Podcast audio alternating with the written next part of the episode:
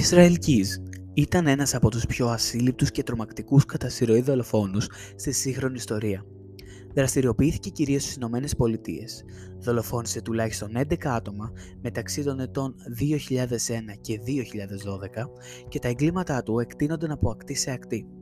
Ήταν γνωστός για την υψηλή οργάνωση και μεθοδικότητα στις δολοφονίες του, φροντίζοντας να μην αφήσει πίσω του κανένα στοιχείο. Τα θύματα του ήταν ξένοι, επιλεγμένοι τυχαία, και διέπραξε φόνους σε πολλές πολιτείες, καλύπτοντας τα ίχνη του, χρησιμοποιώντας διαφορετικά μέσα μεταφοράς και συγκαλύπτοντας την εμφάνισή του. Η σύλληψη του Ισραηλικής ήταν μια μακρά και δύσκολη διαδικασία, στην οποία συμμετείχαν πολλές υπηρεσίες και δικαιοδοσίες και μόλις το 2012 τελικά συνελήφθη και οδηγήθηκε στη δικαιοσύνη. Σε αυτή τη σειρά θα ρίξουμε μια λεπτομερή ματιά στο χρονικό του Ισραηλικής, συμπεριλαμβανομένων των γεγονότων που οδήγησαν στη σύλληψή του, την έρευνα και τη δίκη που τελικά τον έβαλε πίσω από τα κάγκελα. Θα εξετάσουμε επίσης πόσο ο Κίζ κατάφερε να αποφύγει τις αρχές για τόσο μεγάλο χρονικό διάστημα, τις μεθόδους που χρησιμοποίησε και πώς η σύλληψή του επηρέασε τα θύματα και τη οικογένειάς τους. Κάθε εβδομάδα θα έχουμε ένα νέο επεισόδιο και κάθε εβδομάδα θα έχουμε και από ένα καλεσμένο. Αυτή είναι η σειρά του Israel Keys, ή όπως κάποιοι τον αποκάλεσαν, The Frozen Man.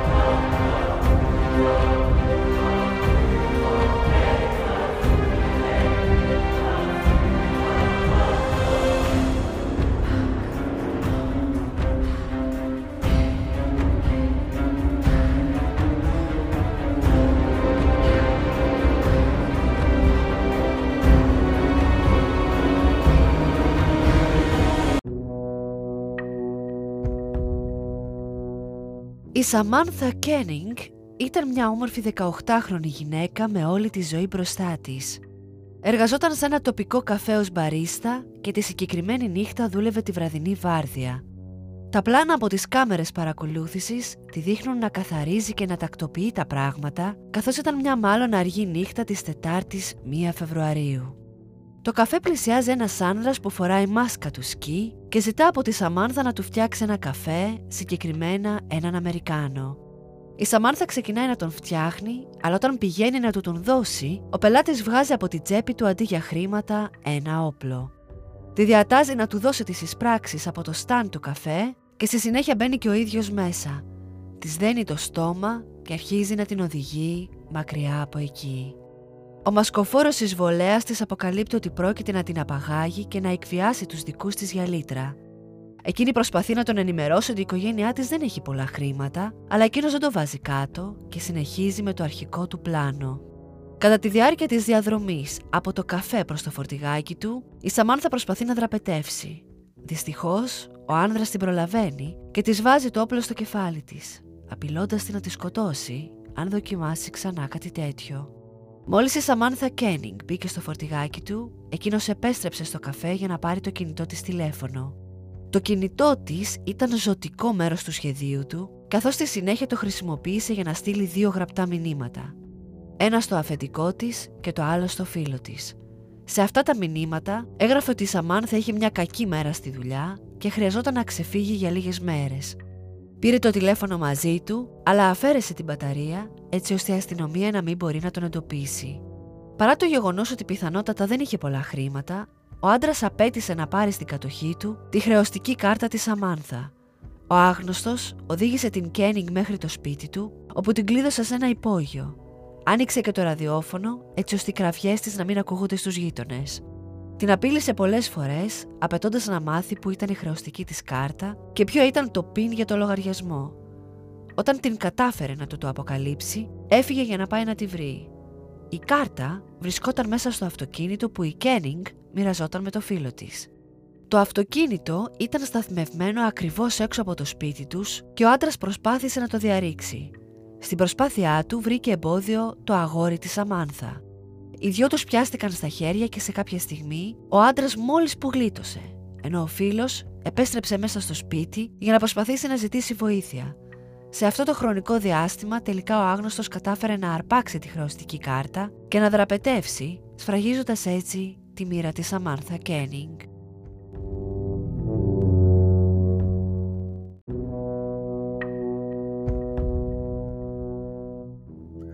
1 Φεβρουαρίου 2012. Η απαγωγή της Σαμάνθα Κένιγκ από την καφετέρια που εργαζόταν έγινε εκείνο το βράδυ λίγο πριν τις 8. Περπάτησε μέχρι το παράθυρο, έστρεψε ένα περίστροφο προς το μέρος της, της είπε ότι ήταν ληστεία και την διέταξε να σβήσει τα φώτα. Τη στιγμή που το έκανε, σύμφωνα με την New York Post, της έδεσε τα χέρια, πήδηξε από το παράθυρο, γέμισε μια χούφτα χαρτοπετσέτες στο στόμα της και την ανάγκασε να βγει από το στάν του καφέ και να μπει στο φορτηγάκι του. Στη συνέχεια την οδήγησε στο σπίτι του, ενώ της είπε ότι ήθελε να μόνο την κρατήσει για να πάρει λίτρα. Αυτό ήταν ένα ψέμα.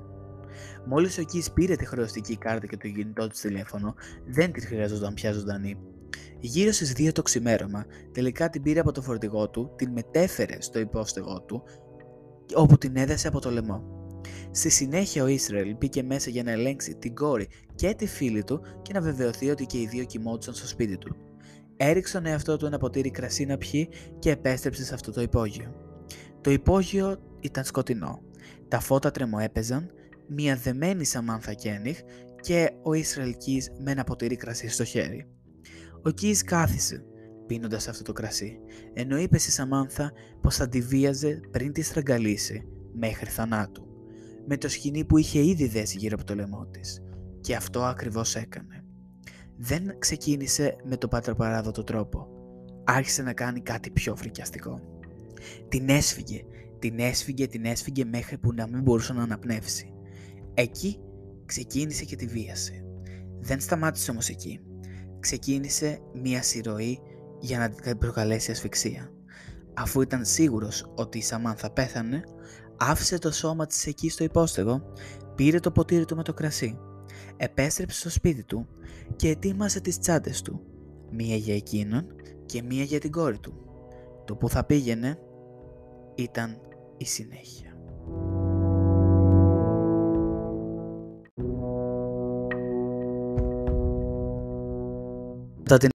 Κατά την επιστροφή στο σπίτι του, ο Ισραήλ δοκίμασε τη χρεωστική κάρτα και διοπίστωσε ότι λειτουργούσε κανονικά.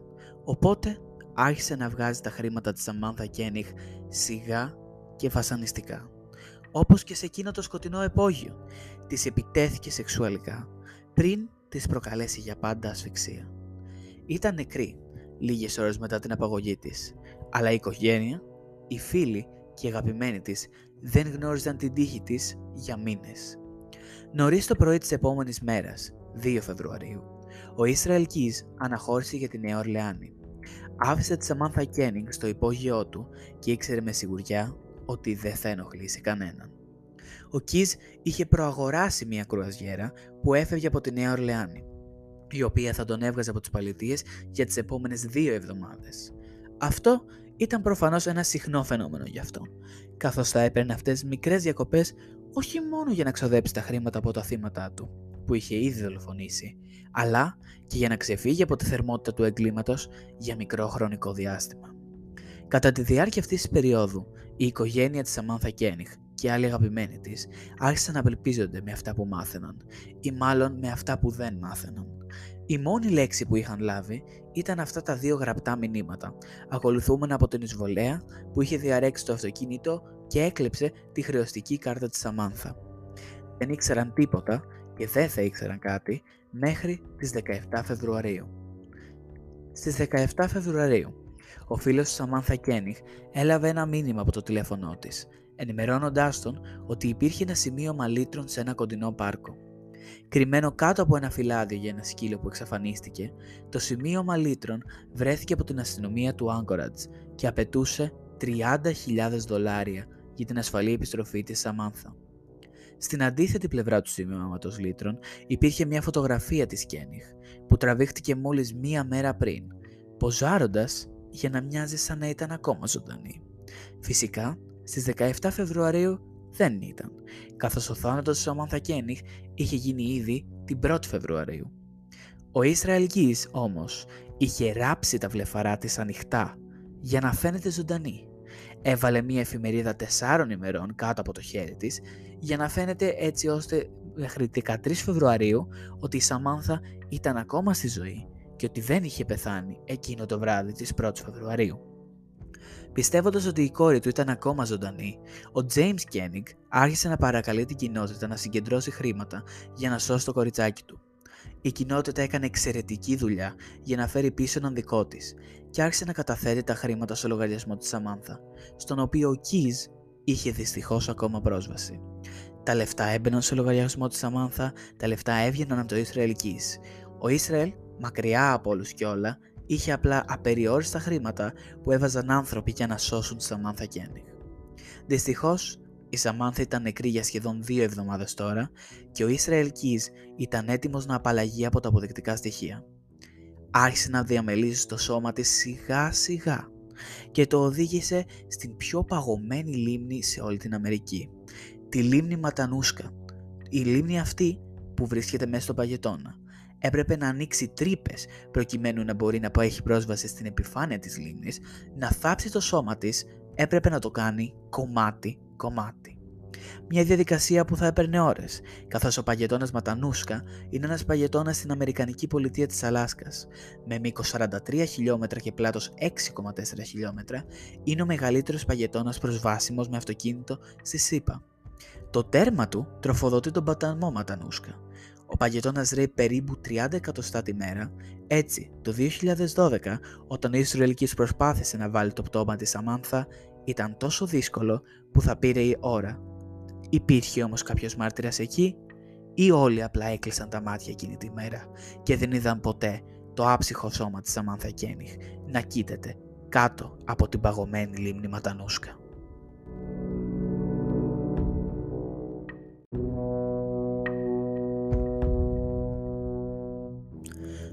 Πώς τελικά όμως η αστυνομία κατάφερε να βρει το πτώμα της Σαμάνθα Κένιχ και να οδηγήσει το δολοφόνο αυτό πίσω από τα κάγκελα; Αυτό είναι μια εύλογη απορία. Μέσα σε λίγες μέρες από την κατάθεση των γονιών της, στο λογαριασμό της, η χρεωστική κάρτα άρχισε να χτυπάει. Πρώτα χτύπησε στο Anchorage, μετά χτύπησε στην Αριζόνα, μετά χτύπησε στο Νέο Μεξικό και στο Τέξας. Το FBI γρήγορα συμπέρανε ότι ο παγωγέας ταξίδευε ανατολικά Δηλαδή, είχε πάρει από το πάνω πάνω μέρος της Αλάσκας, πήγαινε όλη την δυτική ακτή και ε, όλη την ανατολική ακτή και σιγά σιγά έκανε ένα ημικύκλιο μέχρι το Τέξας. Άρα ο μόνος δρόμος που θα μπορούσε να οδηγήσει από εκεί ήταν ο Interstate 10. Ο Ισραηλκής είχε κάνει όμως ένα λάθος κατά τη διάρκεια μίας από τον πρόστον αποσύρσεων λεφτών που είχε κάνει. Εκτός από έναν μασκοφόρο άνδρα, μια κάμερα του ATM στην Αριζόνα είχε καταγράψει ένα λευκό Ford Focus. Εκεί προδόθηκε. Αυτές οι πληροφορίες προωθήθηκαν στην αστυνομία σε όλο το φάσμα των πολιτείων της Αμερικής, δήλωσε η ειδική πράκτορας Τζολίν Γκέντεν, η οποία ερεύνησε την υπόθεση Ισραηλική στην εκπομπή 48 Hours του CBS. Μέχρι τις 13 Μαρτίου, ένα στρατιώτης της πολιτείας του Τέξας στην πόλη Σέπερτ εντόπισε το αυτοκίνητο σε χώρο στάθμευσης ξενοδοχείου. Σύμφωνα με το CBS, περίμενε τον ιδιοκτήτη να βγει και ακολούθησε μέχρι το αυτοκίνητο να υπερβεί το όριο ταχύτητας, τραβώντας αμέσως τον Keys πάνω από το δευτερόλεπτο που το έκαναν. Όταν έψαξε το αυτοκίνητό του, ο στρατιώτης βρήκε την κάρτα ATM της Koenig, το κινητό της τηλέφωνο και την ίδια μεταμφίεση που φορούσε ο άνδρας που καταγράφηκε σε όλες τις κάμερες ATM όπου είχε χρησιμοποιηθεί η κάρτα της Koenig. Το σώμα της Samantha Koenig δεν θα ανακαλυφθεί για πολύ καιρό. Συγκεκριμένα το σώμα της από την 1η Φεβρουαρίου που δολοφονήθηκε βρέθηκε τρεις μήνες αργότερα στις 2 Απριλίου. Λίγες μέρες αφότου ο Κίζο ομολόγησε τα εγκλήματά του σύμφωνα με το Oxygen. Τότε εξήγησε επίσης πως είχε σκηνοθετήσει τη φωτογραφία λίτρων ράβοντας τα βλέφαρα της Σαμάνθα Κένιχα ανοιχτά. Το πώς το κατάφερε αυτό ποτέ δεν μαθεύτηκε. Δυστυχώς η οικογένεια της Κένινγκ δεν θα δικαιωνόταν ποτέ για τη δολοφονία της. Το FBI είπε ότι ο Ισραηλικής δολοφόνησε τουλάχιστον τρεις ανθρώπους, αλλά μπορεί να σκότωσε έως και 11 πριν συλληφθεί για τη δολοφονία της Σαμάνθα Κένιχ το 2012. Τον Μάιο του 2012, ο Ισραήλ προσπάθησε να δραπετεύσει από μία αίθουσα δικαστηρίου αφού έσπασε τις αλυσίδες των ποδιών του κατά τη διάρκεια μιας ακρόασης ρουτίνας. Ευτυχώς, η απόπειρά του να δραπετεύσει ήταν ανεπιτυχής και οι αρχές τον ακινητοποίησαν ξανά. Πέρασαν αρκετοί μήνες. Μάιος, Ιούνιος, Ιούλιος, Αύγουστος, Σεπτέμβριος, Οκτώβριος, Νοέμβριος. Αλλά το Δεκέμβριο κάτι δεν πήγε όπως το προγραμματίζαμε. Στις 2 Δεκεμβρίου 2012, ο Ισραηλκής κατάφερε να κρύψει μια λεπίδα ξηραφιού στο κελί του φυλακής του στο σοφρονιστικό συγκρότημα Άγκορατ στην Αλάσκα, την οποία χρησιμοποίησε και έτσι αυτοκτόνησε. Άφησε πίσω του ένα μήνυμα. 11 κρανία ζωγραφισμένα με το δικό του αίμα, με την ετικέτα «Είμαστε ένα». Αξιωματούχοι υποπτεύονται ότι αυτό παραπέμπει στο συνολικό αριθμό των θυμάτων του. Παρά τη φρικτή φύση των εγκλημάτων του, οι λεπτομέρειες των οποίων εξακολουθούν να αποκαλύπτονται μέχρι και σήμερα, οι αρχές πιστεύουν ότι δεν υπήρχε τρόπος η Σαμάνθα Κένιχ να έχει γλιτώσει από τη μοίρα της. Ο ειδικός πράκτορας Γκέντεν είπε στο 48 Hours ότι ήταν ένας άνθρωπος που δεν είχε τίποτα σημαντικό στο ποινικό του μητρό και πράγματι τίποτε που θα έδειχνε τι επρόκειτο να έρθει. Σύμφωνα με την αστυνομία, ο Ισραηλικής ήταν ζωγραφισμένος ως ένας 34χρονος άνδρας από την Αλάσκα που έχει μια κατασκευαστική επιχείρηση και ζει μια ήσυχη ζωή με την κοπέλα του και την κόρη του. Παρ' όλα αυτά, αυτό που βρήκανε ήταν το ακριβώς αντίθετο από ήσυχη ζωή.